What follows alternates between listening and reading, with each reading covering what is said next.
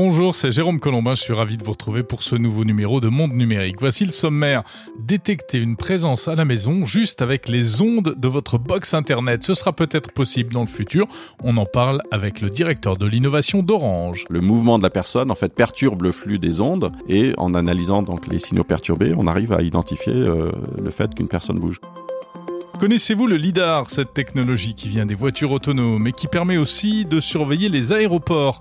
C'est la spécialité de la pépite française Outside qui mise à fond sur cette technologie révolutionnaire. Imaginons qu'il y a 20 ans ou plus, on disait on a inventé un nouveau capteur qui s'appelle une caméra qu'est-ce qu'on pourrait faire avec des caméras Donc le LIDAR, ça peut effectivement être utilisé dans énormément d'applications. Les derniers conseils de la CNIL pour protéger les mots de passe. Explication dans cet épisode de notre partenaire EZ, spécialiste de la cybersécurité. Alors la tendance, elle est très claire. Le mot de passe, il faut qu'il soit long et compliqué. Enfin, un invité un peu particulier, mon confrère québécois Bruno Guglielminetti, animateur du podcast Tech Mon Carnet. On le retrouvera en fin d'émission pour parler podcast précisément. Ben, merci. D'habitude, j'écoute, mais là, heureux d'être là. Voilà, bienvenue dans ce nouvel épisode très riche et très tech, numéro 64. Mon numérique, Jérôme Colombin. Et on commence, comme chaque semaine, par l'actu.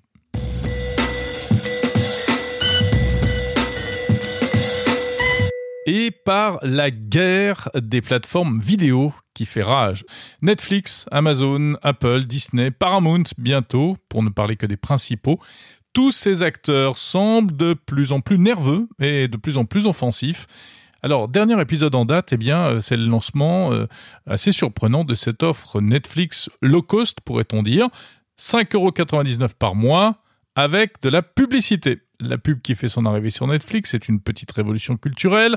Regardez de la vidéo sur Netflix avec des coupures pub, comme à la télé, ça risque de faire tout drôle. L'objectif pour la plateforme américaine, c'est de tenter de séduire de nouveaux abonnés pour les faire ensuite passer à des formules plus chères sans publicité. Alors parallèlement, Netflix, dont le nombre d'abonnés joue un peu au yo-yo depuis les confinements, eh a décidé de partir en guerre contre les abonnés non payants, c'est-à-dire contre euh, toutes ces personnes qui accèdent au service, mais en utilisant les identifiants d'autres personnes. Attention si c'est votre cas, car à compter de l'année prochaine, si vous regardez Netflix sur un téléviseur à un autre endroit que l'abonné principal du compte que vous utilisez, eh bien euh, celui-ci euh, verra son abonnement majoré, sans doute de 3 euros. On ne sait pas exactement comment la compagnie va s'y prendre, cela dit, pour euh, trouver la localisation des uns et des autres, ni surtout bah, ce qui va se passer, par exemple, quand un étudiant habite en dehors du domicile de ses parents pendant la semaine, ou bien lorsqu'on est en voyage. Mais en tout cas, Netflix sort les crocs, euh, c'est assez clair. Cela dit, avec le bâton vient la carotte, car parallèlement, le service de VOD va permettre à tous ceux précisément qui utilisent le compte de quelqu'un d'autre de récupérer leur profil, c'est-à-dire leurs préférences et leur historique de, de visionnage, pour les importer, devinez où Eh bien, dans un nouvel abonnement payant. Une drôle de pratique serait en train de se développer dans des universités américaines, la triche assistée par intelligence artificielle. De plus en plus d'étudiants utiliseraient en effet l'intelligence artificielle GPT-3 de la société OpenAI pour rédiger et produire leurs devoirs universitaires. C'est ce que nous apprend un reportage du site vice.com qui cite notamment le cas d'un étudiant dont le pseudonyme est Innovate Rai, un étudiant en première année de biochimie connu pour ses bonnes notes qui utiliserait régulièrement OpenAI pour fabriquer la plupart de ses devoirs.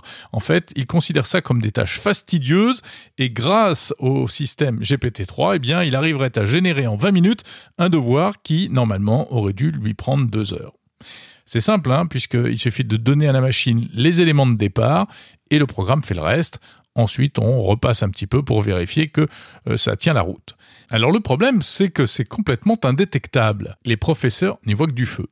Pourtant, dans les universités, on utilise désormais des outils anti-plagiat, des logiciels qui sont capables de reconnaître lorsqu'un texte est en fait la copie euh, d'un autre texte, même s'il a été un peu modifié. Mais là, ce n'est pas le cas puisque GPT-3 fabrique de toutes pièces euh, des textes à partir euh, de concepts, à partir euh, d'idées piochées ici et là.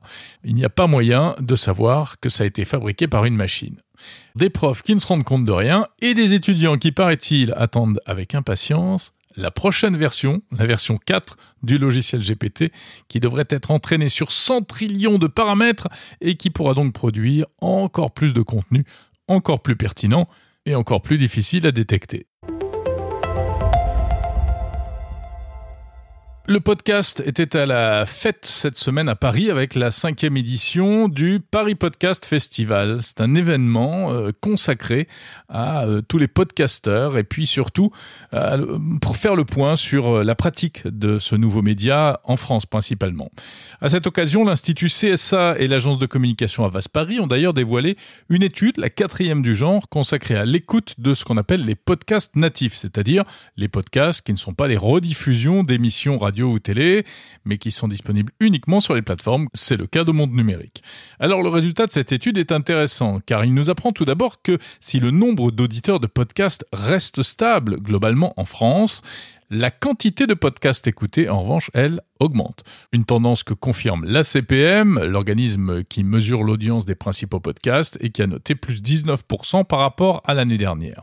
Et puis surtout, les podcasteurs s'interrogent toujours pour savoir comment on les écoute. Eh bien, le podcast reste un média de mobilité. Au total, 85% des écoutes ont lieu en voiture, dans les transports en commun ou à pied. C'est aussi un média que l'on consomme le matin, en tout cas pour 46% des auditeurs.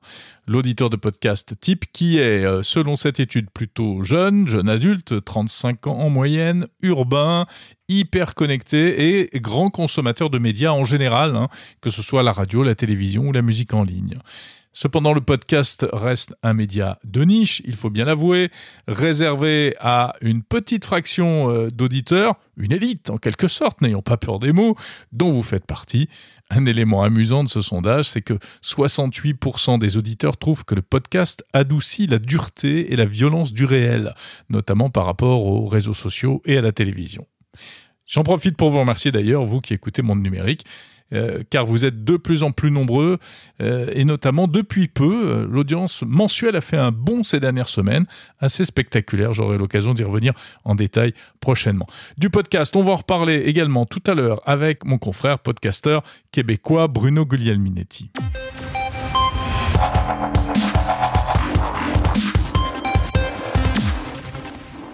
L'innovation de la semaine est signée Meta et elle concerne la traduction automatique.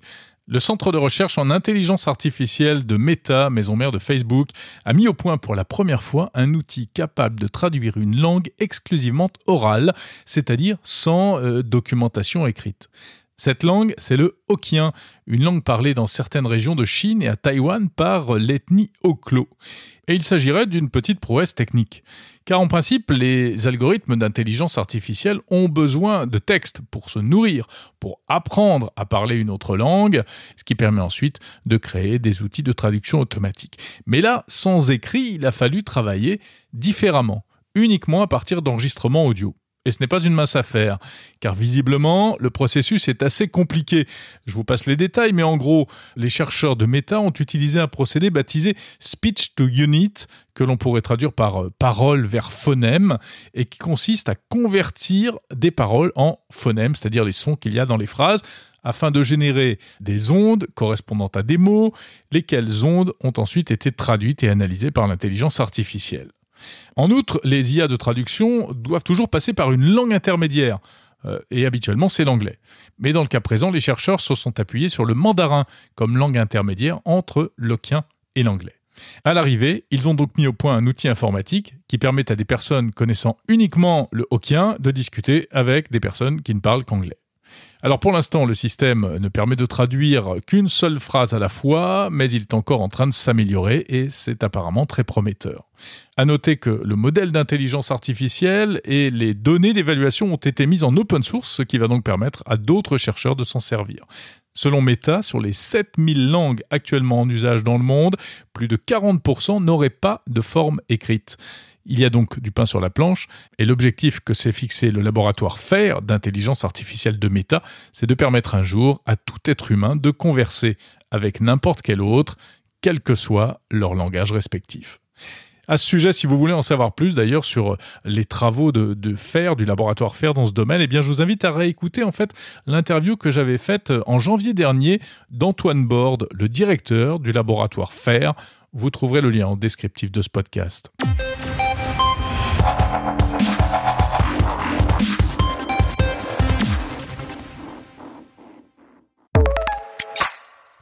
Voilà pour l'actu de la semaine. On va passer aux interviews de Monde Numérique. Juste avant, je voudrais remercier rapidement quelques auditeurs. David, Neila, Chris BR ou encore Henri84 qui m'ont envoyé euh, des messages cette semaine. Tiens, je vous rappelle que vous pouvez euh, écouter ce podcast chapitre par chapitre, en tout cas sur certaines plateformes, sur Apple Podcast et euh, sur le site mondenumérique.info. Et puis, un petit rectificatif également suite à un message que j'ai reçu. La semaine dernière, je vous parlais de batterie et j'ai dit que le lithium était une terre rare. Erreur, erreur de ma part, mea culpa.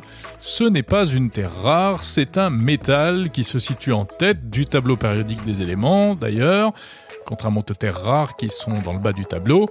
Le fait est que le lithium n'est produit que par quelques pays dans le monde, alors que c'est précisément l'un des enjeux de euh, toutes les technologies liées à la transition énergétique. Quatre invités cette semaine dans Monde Numérique, du coup les interviews seront un peu plus courtes, mais vous aurez les versions intégrales la semaine prochaine. Tout de suite, le directeur de l'innovation d'Orange, le fondateur de la société Outsight, le spécialiste cybersécurité Benoît Grenemwald et mon camarade Bruno Culiel-Minetti. Allez, c'est parti. Monde numérique. Bonjour Jean Bolo. Bonjour Jérôme. Vous êtes donc directeur de la recherche d'Orange au sein d'Orange Innovation, euh, cette branche de l'opérateur dirigée par Michael Trabia, et qui a organisé cette semaine euh, le salon de la recherche et de l'innovation, c'est-à-dire une opération porte ouverte hein, pour euh, faire découvrir eh bien, tous les projets sur lesquels vous travaillez. Alors il y en a un particulièrement que l'on verra peut-être un jour arriver dans les foyers, ça s'appelle le Wi-Fi Sensing. De quoi s'agit-il? Alors, qu'est-ce que ça veut dire? Euh, Le sensing, c'est euh, bon, c'est un mot un peu barbare pour, euh, on pourrait appeler ça du radar en quelque sorte. L'idée, c'est que quand vous avez votre box ou votre box Wi-Fi à la maison, et ben ce box émet des ondes évidemment pour transmettre l'information du box vers vers votre téléphone ou, vers- ou votre tablette ou votre télé. Euh, mais ces ondes, comme toutes les ondes, se réfléchissent euh, sur, bah, sur les murs et sur les personnes. Et il se trouve que on peut utiliser donc les ondes réfléchies et faire une analyse de ces ondes pour déterminer, par exemple, qu'il y a une personne qui est en train de marcher dans la salle, parce que le, le mouvement de la personne en fait perturbe le flux des ondes. Et en analysant donc les, les, les signaux perturbés, on arrive à identifier euh, le fait qu'une personne bouge. Et Donc c'est un, ça- un détecteur de présence, c'est mais un peu un détecteur de présence, mais euh, sans caméra, sans, sans, sans infrastructure euh, additionnelle nécessaire. Et ça peut être intéressant, par exemple, si personne n'est à la maison, ça peut être un détecteur de présence ou d'intrusion, par exemple, Hmm. qui pourrait, par exemple, être à la base d'un- nouveau type de service qui, qui sera offert. Et alors il y a de l'intelligence artificielle derrière. Effectivement, oui, parce que maintenant, on va, euh, comme je disais, ces ondes réfléchies par les objets ou par les personnes vont être euh, analysées. Alors, ce qui est intéressant, un peu ironique, c'est que dans le passé, ces ondes-là étaient en fait de l'interférence dont on cherchait à se débarrasser le plus efficacement possible. Et euh, maintenant, on se dit que ah bah tiens, ces, ces ondes en fait euh, ou ces ondes réfléchies euh, véhiculent hein, de l'information qui pourrait être utile pour différentes choses. Et c'est étonnant parce qu'en plus, le système est capable de faire la différence entre une personne, un animal de compagnie. Oui. Ou peut-être même des Ouais. mouvements, c'est-à-dire une personne qui tombe ou ouais. ou pas forcément même dans une maison, dans une usine. Hein, est-ce qu'il y a, est-ce qu'il y a des, des, des choses en mouvement, ce qui peut être dangereux ou pas. Donc on, on, on voit euh, plusieurs, euh, je dirais plusieurs potentiels d'applications euh, qui pourraient être intéressants. Alors, même si pour l'instant ce n'est encore qu'un projet de recherche, Mm. euh, précisons que ce système-là n'est pas encore commercialisé par, par Orange. hein. non, non, bah, Mm. non. Ça reste. Ça viendra peut-être un jour. Bah, on, on verra, mais c'est vrai qu'il reste encore de, de- disons, il reste des, des questions même de, de, recherche à résoudre, hein, comme vous Mhm. le disiez. Euh, est-ce qu'on peut faire la différence entre une, euh, une personne et un animal? Euh, ou le robot ménager? Alors, on, arrive à le faire bien maintenant, Mais en faire un produit, ou un service, euh, veut dire qu'on a un niveau de fiabilité euh, qui nécessite probablement d'être un peu Ouais. plus élevé que ce, Mm. là où on est à l'heure actuelle. Malgré tout, ça fonctionnerait avec, euh, par exemple, le- le- la box ou les Avec répéteurs box, actuels. Il suffirait d'une petite mise à jour logicielle, en fait. Exactement. Ça. Mhm. Vous parliez des ondes à l'instant. Il y a un autre système, alors que moi j'ai bien, j'ai bien aimé, je trouvais ça très intéressant. Vous, vous avez, vos chercheurs ont, ont mis en place, ont créé un, un truc euh, qui permet de euh, réorienter, orienter les ondes pour aller euh, boucher les trous là où il y en a pas assez, en gros. Hein, je, je Oui. la fais courte. Al- Alors, c'est- exact. Alors, en je crois que le mot officiel c'est une métasurface, mais Ouais, une surface reconfigurable intelligente. Ouais, voilà, c'est ça. Alors en anglais, c'est, bah, on appelle ça une RIS, RIS, un Reconfigurable Intelligent Surface, exactement. Ouais. Et alors, en fait, exactement, c'est comme vous le disiez, c'est un espèce de miroir orientable électroniquement. Et donc, ça veut dire qu'on peut avoir une onde qui arrive sur ce miroir et qui est réfléchie pas, ben, pas dans la direction d'où elle vient, mais qui peut être réfléchie un peu dans n'importe quelle direction.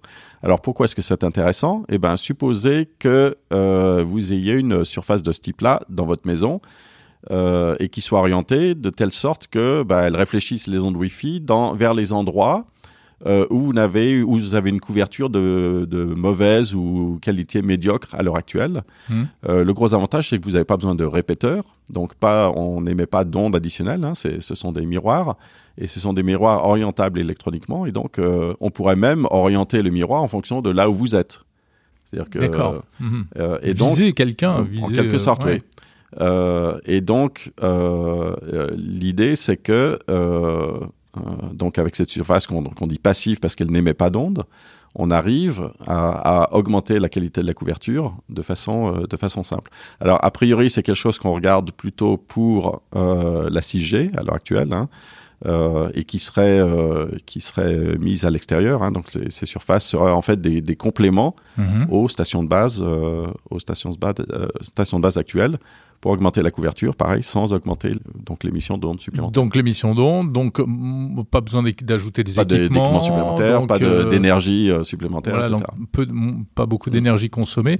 Euh, ça répond. Enfin, il y a une logique aussi de. de vous, êtes, vous êtes dans la direction euh, protection de l'environnement, faisons de la tech Ah bah, bien euh, sûr, oui. propre. Oui, oui. Euh, en fait, euh, c'est- bon, c'est un des, c'est un des, en- des enjeux, euh, des enjeux importants pour Orange.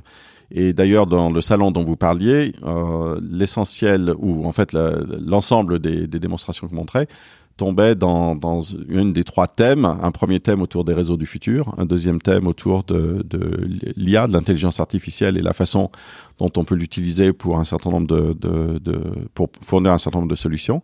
Et le troisième thème, c'est effectivement euh, les thèmes euh, sociétaux et, envi- et environnementaux, puisque euh, ces nouvelles technologies, euh, bah, l'IA par exemple, euh, posent des questions euh, d'éthique euh, environnementale et sociétale qui sont, euh, qui sont vraiment au cœur de nos réflexions. Et donc, euh, les métasurfaces, hein, pour y revenir, sont une façon, euh, je dirais, basse énergie et, et- et parcimonieuse en ressources d'augmenter la couverture dans, dans, dans ce cas Mhm. précis. Vous pourrez écouter l'interview intégrale de Jean Bolo, directeur de la recherche d'Orange, lundi prochain sur le fil du podcast Monde Numérique.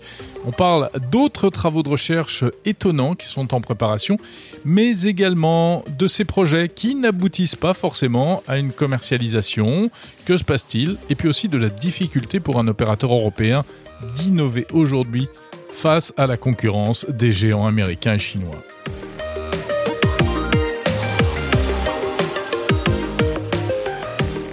Si vous prenez l'avion à Paris, à l'aéroport de Roissy, en levant la tête à certains endroits, vous apercevrez peut-être des petites boîtes comme des gros pots de yaourt. Euh, ce sont des lidars, des radars laser qui observent et analysent les déplacements des personnes. Alors pas de panique, il n'y a aucune identification faciale, c'est totalement anonyme. Les passagers, les employés, euh, en fait, sur les écrans sont réduits à l'état de petits points. Euh, cette technologie développée initialement pour surveiller le respect des contraintes sanitaires à l'aéroport, eh bien aujourd'hui est utilisée pour suivre en temps réel les mouvements de foule, par exemple détecter des attroupements dus à une panne ou autre chose à l'intérieur des aérogares. C'est une technologie, le LIDAR, qui vient de la voiture autonome. Alors comment se fait-il qu'elle soit utilisée aujourd'hui pour ce type d'application? Eh bien pour en savoir plus, je me suis rendu au siège de la société Outsight à Paris. C'est elle qui a développé cette technologie LIDAR pour les aéroports. C'est une pépite française qui vient de réaliser une levée de fonds de 22 millions d'euros. Explication de Raoul Bravo, fondateur et président d'Outsight.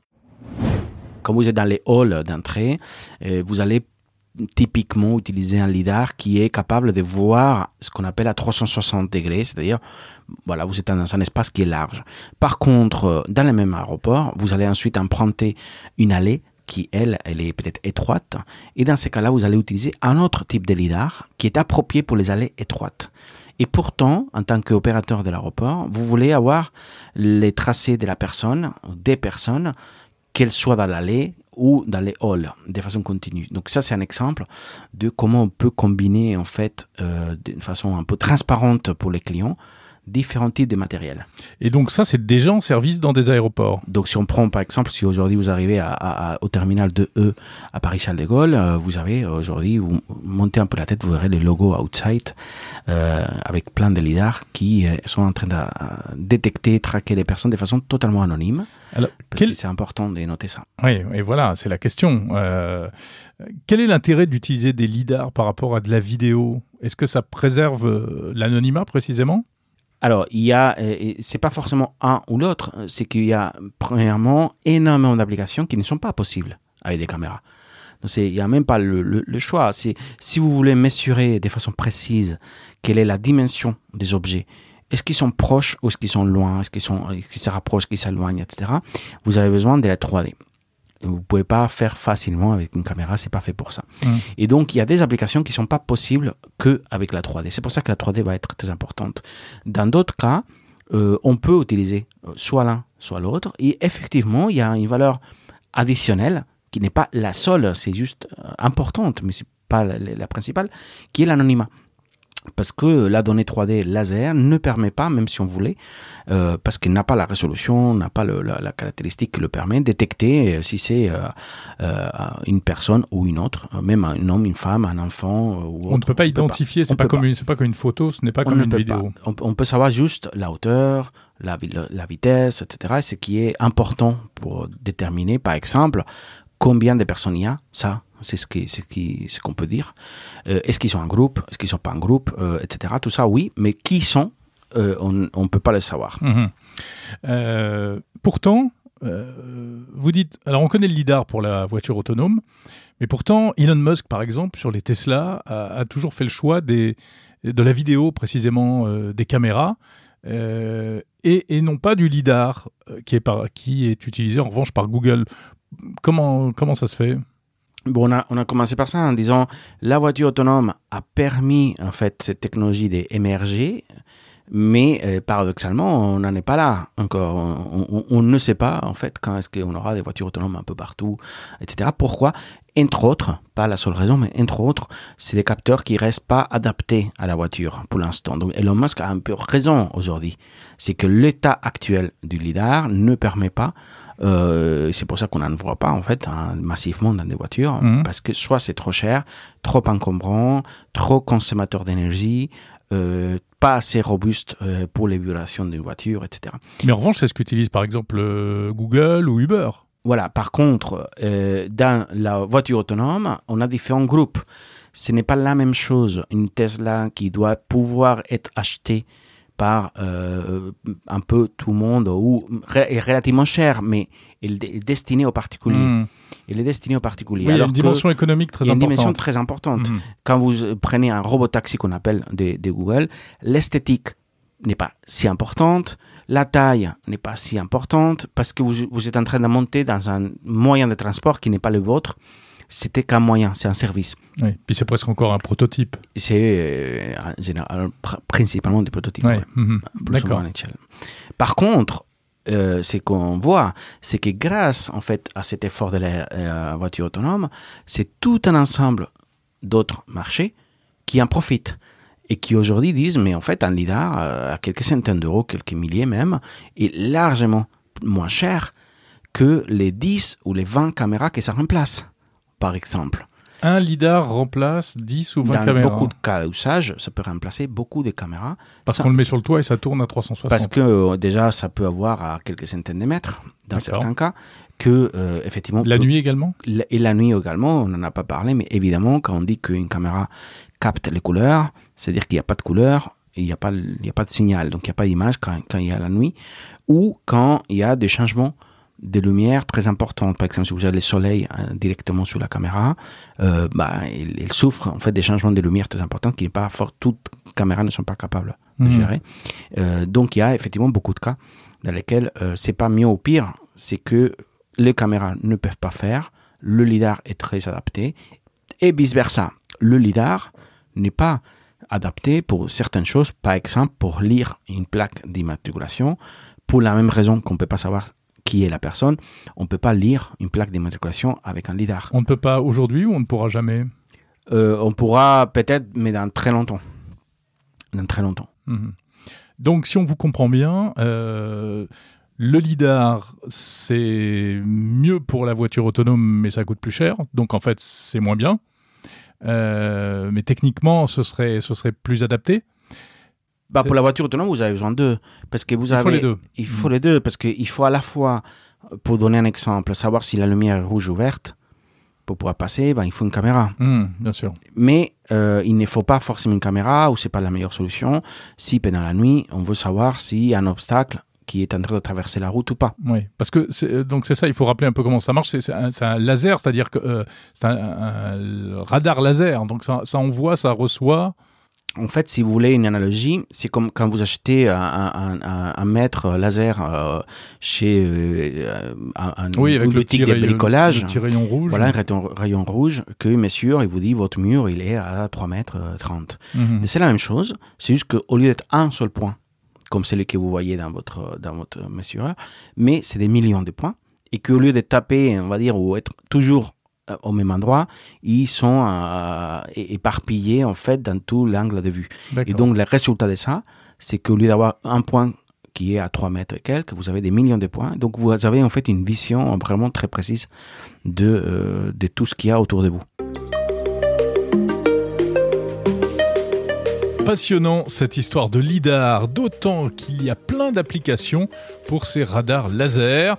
On en parlera mardi prochain avec Raoul Bravo. Rendez-vous pour la version intégrale de cette interview. On passe à la séquence cybersécurité. la CNIL a réalisé un petit utilitaire qui va nous permettre, en fonction du nombre de caractères et et en particulier des caractères spéciaux que l'on va venir intégrer dans notre mot de passe, va nous définir un niveau d'entropie. Et au final, au plus ce niveau est élevé, au plus notre mot de passe va être considéré comme sûr. Bonjour Benoît Grunemwald. Bonjour Jérôme. Je suis ravi de vous retrouver. Benoît Grunemwald, spécialiste cybersécurité chez EZ, partenaire de Monde Numérique que l'on retrouve chaque mois pour décrypter un sujet cyber. Benoît, on va parler euh, ce mois-ci d'un sujet qui nous concerne tous, qui revient régulièrement dans l'actualité, c'est la question problématique des mots de passe. La CNIL, la Commission nationale d'informatique et liberté, vient de euh, mettre à jour ses recommandations en matière de mots de passe. Exactement. euh, Cette recommandation n'avait pas été modifiée depuis 2017. La dernière recommandation datait de 2017 et il était temps que cette recommandation soit mise à jour pour nous apporter un éclairage nouveau, actuel en tout cas, sur les bonnes pratiques à, à mettre en œuvre pour créer ces mots de passe. Alors, quelles sont ces bonnes pratiques, Benoît?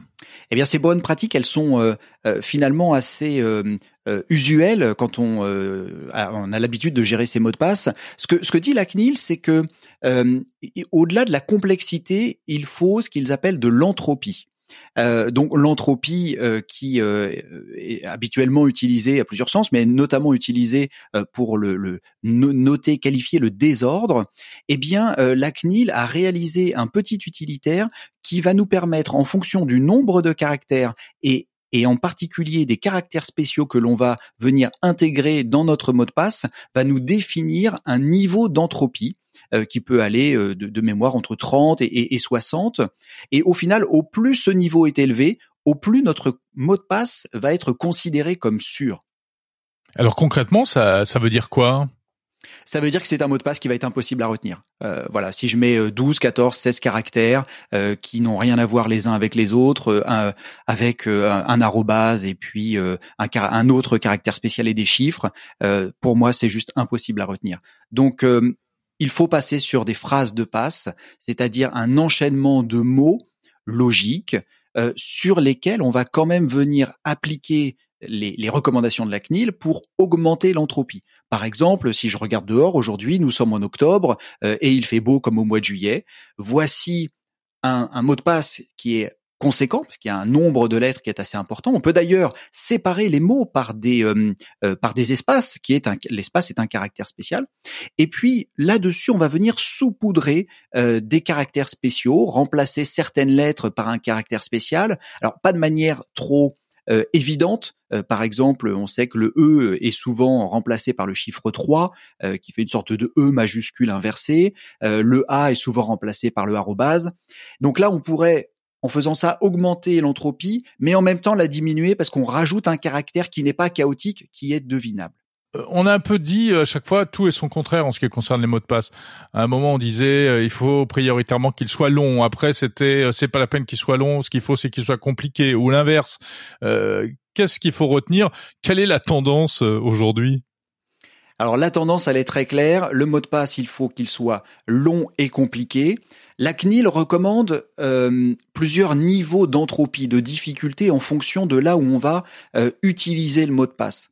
Et ceci est valable à la fois pour nous, utilisateurs, mais les conseils de la CNIL ne s'adressent pas qu'à nous, ils s'adressent également aux entreprises qui stockent nos mots de passe. Donc il faut que euh, les recommandations des sites ou des applications qui nous invitent à, utiliser un mot de passe ou à créer un mot de passe, eh bien soient adaptées finalement à ce que l'on va en faire et notamment aux au degré de sensibilisation, de sensibilité, d'information que l'on va donner à ce site. Et donc, pour moi, la recommandation ultime, pour éviter toute complexité, finalement, c'est un, d'avoir une phrase de passe qui va nous permettre de déverrouiller l'accessoire ultime, le gestionnaire de mot de passe. Et bien sûr, le gestionnaire de mot de passe, ce coffre-fort dans lequel on peut stocker tous les autres mots de passe et du coup là, on peut mettre de la complexité autant qu'on veut parce que on n'a plus à les retenir en fait.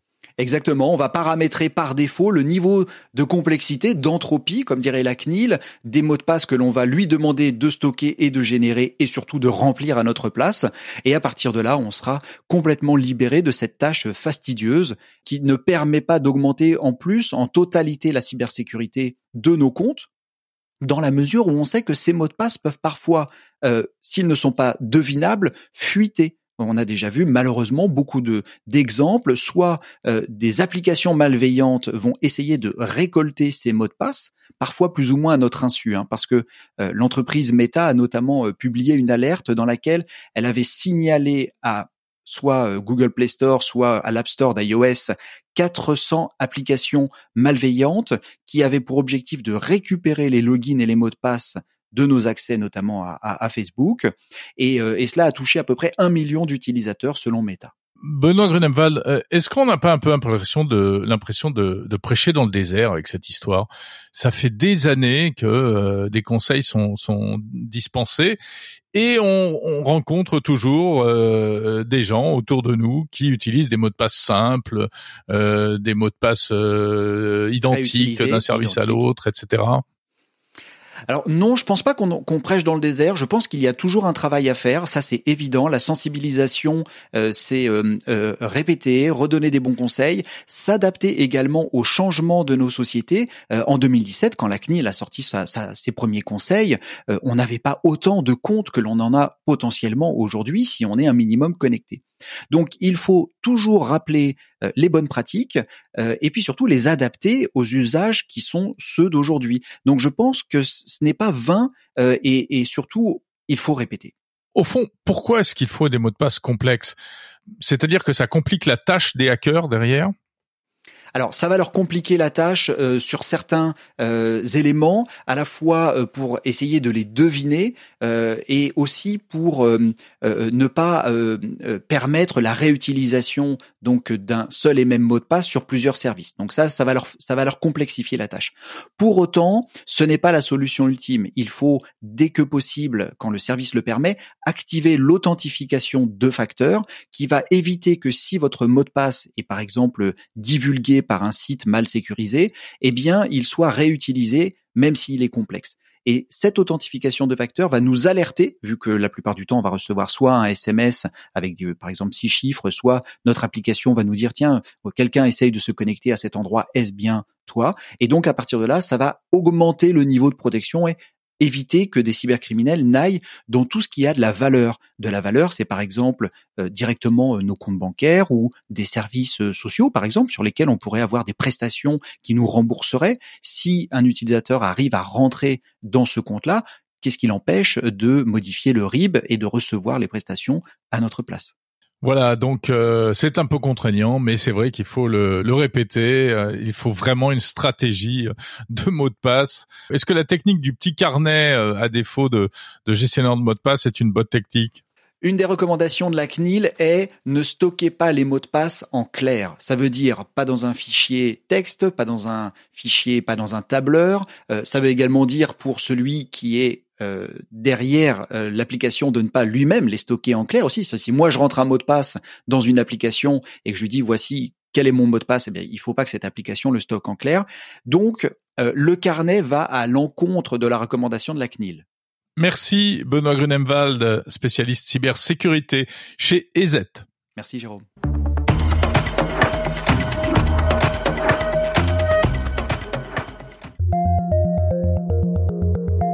Vous en parlais tout à l'heure, cette semaine s'est tenu le Paris Podcast Festival. Et cette année, le Canada était à l'honneur. Le Canada, notamment le Québec, est très actif en matière de balado, comme on dit là-bas. Oui, on dit balado diffusion euh, au lieu de podcast. Pour en parler, quoi de plus normal que de donner la parole à mon confrère et ami Bruno Guglielminetti, créateur et animateur du podcast Mon Carnet depuis 2016. Alors, une petite conversation euh, à bâton rompu, hein, enregistrée euh, d'ailleurs dans le tout nouveau studio de Monde Numérique à Paris. Euh, et selon Bruno, eh bien, ce Paris Podcast Festival est en train de gagner ses lettres de noblesse. C'est un peu devenu l'équivalent de, du New York Podcast Festival pour les francophones. Mhm. moi, je connais pas un podcasteur qui aimerait pas avoir le, repartir avec ce prix-là. Oui, c'est vrai qu'il y a une remise de prix, etc. il y a vraiment un gala, il y a plusieurs catégories euh, et tout. Et, c'est un peu, euh, bon, elle, elle faisait l'image avec Cannes, mais euh, pour moi, c'est plus, bon, probablement parce que je suis nord-américain. Oui, c'est ça. C'est le New York Podcast Festival qui fait aussi à l'occasion des gagnants dans le monde francophone. Alors, c'est pas uniquement dans l'anglophone, là. Et c'est intéressant, ça. Oui, c'est pas mal. Alors, de voir ça, que ça se passe ici, que ça se fait, je trouvais ça important. Ouais, intéressant. Moi, j'y suis allé l'année dernière. C'est vrai que c'était intéressant de voir. Mais c'est là où tu te rends compte que le monde du podcast est, très éclaté parce qu'il y a vraiment plusieurs types de podcasts. Il y a des podcasteurs indépendants comme toi et moi. Il y a des podcasts qui sont euh, produits par des grands médias radio. En France, hein, c'est Radio France qui trust, euh, qui, qui, fait le plus d'audience en podcast. Et puis également euh, des radios privées, RTL, etc. Et puis, il y a ce qu'on appelle les studios de podcast, qui sont des espèces d'écuries qui produisent euh, plusieurs euh, marques, plusieurs émissions. Euh, voilà, et tout ça. Mais à ça, il faut rajouter des statuts un peu, différents. Oui, oui, en ce que j'appelle les podcasts de garage. Oui, de garage. Oui, ben les garages, c'est deux amis ou quatre amis qui se mettent autour. Moi, j'appelle ça de canapé, les podcasts de canapé. Ah non, mais moi, c'est encore plus dur. C'est de garage. c'est vrai. Ça, ça dit n'importe quoi et puis. finalement, ça, ça intéresse peu de personnes, mais au moins, eux, c'est une thérapie qui leur coûte pas cher à faire. Mais c'est intéressant justement s'il y a des podcasteurs ou des gens qui sont dans les médias. Alors là, on, sort un petit peu de, de, de, de, notre ligne habituelle vraiment de technologie, d'innovation numérique, etc. Mais puisqu'on en parle du podcast, comment est-ce que tu travailles toi finalement au quotidien? Aïe aïe aïe. Euh, je... Comment est-ce que tu fais tes interviews? Comment est-ce que ben, je vais dire qu'avec le temps, euh, c'est drôle parce qu'on m'a déjà posé la question il y a longtemps et la, la réponse demeure toujours la même. Moi, dans le fond, je fais une émission. Je fais une émission. Alors, qu'elle soit à la radio ou qu'elle soit en, podcast, c'est une émission. Mm. D'ailleurs, j'ai autant euh, au début du podcast en septembre 2016, je tapais sur le clou podcast, balado, podcast, balado. Mm-hmm. Ben maintenant, je parle d'une édition, je parle d'une émission, parce que dans ma tête, c'est un rendez-vous. Ce n'est pas un podcast, podcast. Le podcast, c'est le support, hein, c'est l'écosystème. Mais, euh, mais donc, c'est ça. Alors, en partant, donc, c'est une émission que je fais. Et puis là, euh, avec le temps, ben, je me suis bien équipé à la maison et euh, je travaille à partir presque uniquement de chez nous. Je pense que 98% de tout ce qui est diffusé, à part des émissions spéciales comme je viens faire ici, là, euh, c'est fait à partir de chez nous, avec des gens des fois qui sont bien équipés, avec des gens des fois qui sont affreusement équipés. Ouais. Tu fais beaucoup d'interviews à distance. Euh, oui. Ben, Bah, c'est vrai que maintenant, on peut faire des trucs formidables. C'est trois, entre- ben, c'est trois entrevues par semaine qui... euh, Pareil. ouais, ben oui, non, je sais, on, on est vraiment pareil, des Ouais, frères jumeaux séparés par l'Atlantique. Mhm. Et puis, euh, mais c'est ça. Donc, c'est la partie actualité qui est au début, euh, comme toi. Euh, Il y a la partie euh, entrevue, trois entrevues, que- je présente de temps à autre en extrait, sinon en intégral, s'ils sont pas trop longues. Et puis après, ça, c'est la différence qu'on a, c'est que moi, j'ai comme une, une- des collaborateurs autour, cinq collaborateurs qui sont là à tour de rôle, qui viennent faire leur tour pour parler de Oui, ça c'est bien. différents Ça, champs de ça, Oui, puis je suis content. ça, je puis- t'envie beaucoup Ah, ben, d'avoir des, des chroniqueurs comme il faut- ça. Il faut demander. Ouais, hein. mais ça viendra. Tu as plus d'ancienneté que moi dans le podcast. Donc, Mais, euh, mais ça, je trouve ça chouette parce que eux, ils ont fait de mon carnet leur podcast aussi. mhm. Et euh, je pense à Jean-François Poulain. Maintenant, euh, il est euh, en Europe pendant deux ou trois mois et il fait toutes les grandes conférences de web au Portugal, à Paris, euh, dans les Pays-Bas et en, en Belgique aussi. Et il n'arrête pas de se faire dire les gens Ah, vous êtes le gars du, du podcast Mon Carnet. Ah. Et donc, c'est ça, les gens le connaissent. Bon, lui, c'est un spécialiste du UX, mais. Puis il était connu quand même dans le domaine, mais là maintenant les gens le reconnaissent parce que depuis six ans, il tient semaine après semaine euh, un, un coin où on parle uniquement du UX et il fait entendre Ouais. les gens dans UX, c'est-à-dire le, le, le- le- la- les- comment on appelle ça? C'est la création, la conception d'interface utilisateur. Oui, c'est ça. Ben, Ouais, c'est l'expérience utilisateur. Ouais, c'est l'expérience utilisateur. C'est le rapport aux machines en fait. Ouais, c'est super exactement. important. Et, et, et chaque semaine, c'est un angle différent. Moi, je trouve ça fascinant de l'écouter. là. Parce que c'est vraiment, il prend un angle différent, il trouve un spécialiste, peu Hmm. importe où ils sont sur la planète. Euh, je me souviens, à un moment donné, on a eu le grand patron du UX de chez Lego. Ah oui. Ah, quand même, faut le faire, hein? Et il avait fait une entrevue avec lui. Et puis, de comme, puis Lego, tu sais, c'est- une tradition, c'est un incontournable, mais, mais il y a vraiment un patron qui regarde comment est fait l'interface, comment les gens travaillent avec ça. Et comment ils vont jouer, ultimement, leur relation là, le- qu'ils développent avec Alors ces que c'est un truc qui n'a pas évolué depuis 50 ans ou Non, 60 c'est ça. ans, le, le Il y a Lego. quand même quelqu'un qui réfléchit à ça. Ouais. Et Bah, puis, oui, c'est étonnant. mais donc c'est ça. Et puis, Non, c'est vrai, il y a des kits, il y a des trucs. euh, Ouais, ben, des- là, là. J'ai même vu au, salon, j'ai vu, euh, je pense que c'était une Ferrari ou quelque chose qui ressemblait à une Ferrari faite en, En Lego Ouais. Oui, oui, il y a des créations incroyables. Je ne sais hein. pas si elle fonctionne. Je suis pas, pas- sûr. Pas oser d'ouvrir le capot. Je- crois que je l'avais vue, oui, dans un salon également, celle-là. Je sais plus où, mais je l'avais aperçue, la Ferrari en Lego. À l'IFA de Berlin ou quelque chose comme ça. Ouais, Elle doit faire le tour de l'Europe et. J'imagine le, le pauvre technicien qui doit la refaire chaque fois. à mon avis, elle est collée, si tu veux mon Ah, avis. je ne sais pas. Je suis pas sûr qu'il la démonte à chaque fois. Bon, bah écoute, c'est super. Merci beaucoup Bruno d'être euh, d'être passé euh, nous voir en France et puis euh, d'être passé me voir euh, dans Monde Numérique et, Et, et dans ton studio en plus. et dans mon studio. Voilà, on peut on peut le dire maintenant. euh, voilà, studio qui est perfectible, mais oui oui absolument. On l'a étraîné, on l'a étraîné tous les deux. Il y a un lieu maintenant qui existe.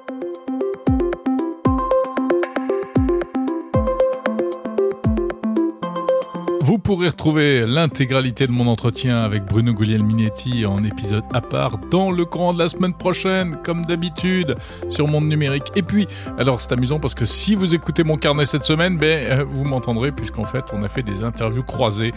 Donc j'ai interviewé Bruno, il m'a interviewé, c'est à écouter dans mon carnet. Enfin, dans son carnet plus exactement. C'est la fin de Monde Numérique. Merci de l'avoir suivi jusqu'au bout. Merci encore pour votre fidélité. C'est vraiment super. Parlez de ce podcast à vos amis. Si vous avez des amis qui s'intéressent à la tech, faites-leur connaître. Euh, N'oubliez pas de noter, vous de mettre 5 petites étoiles, d'envoyer des commentaires. Je vous retrouve samedi prochain. Et puis d'ici là, eh bien, euh, toutes les interviews intégrales à retrouver jour par jour, le temps que je les monte, que je les mette en ondes, etc.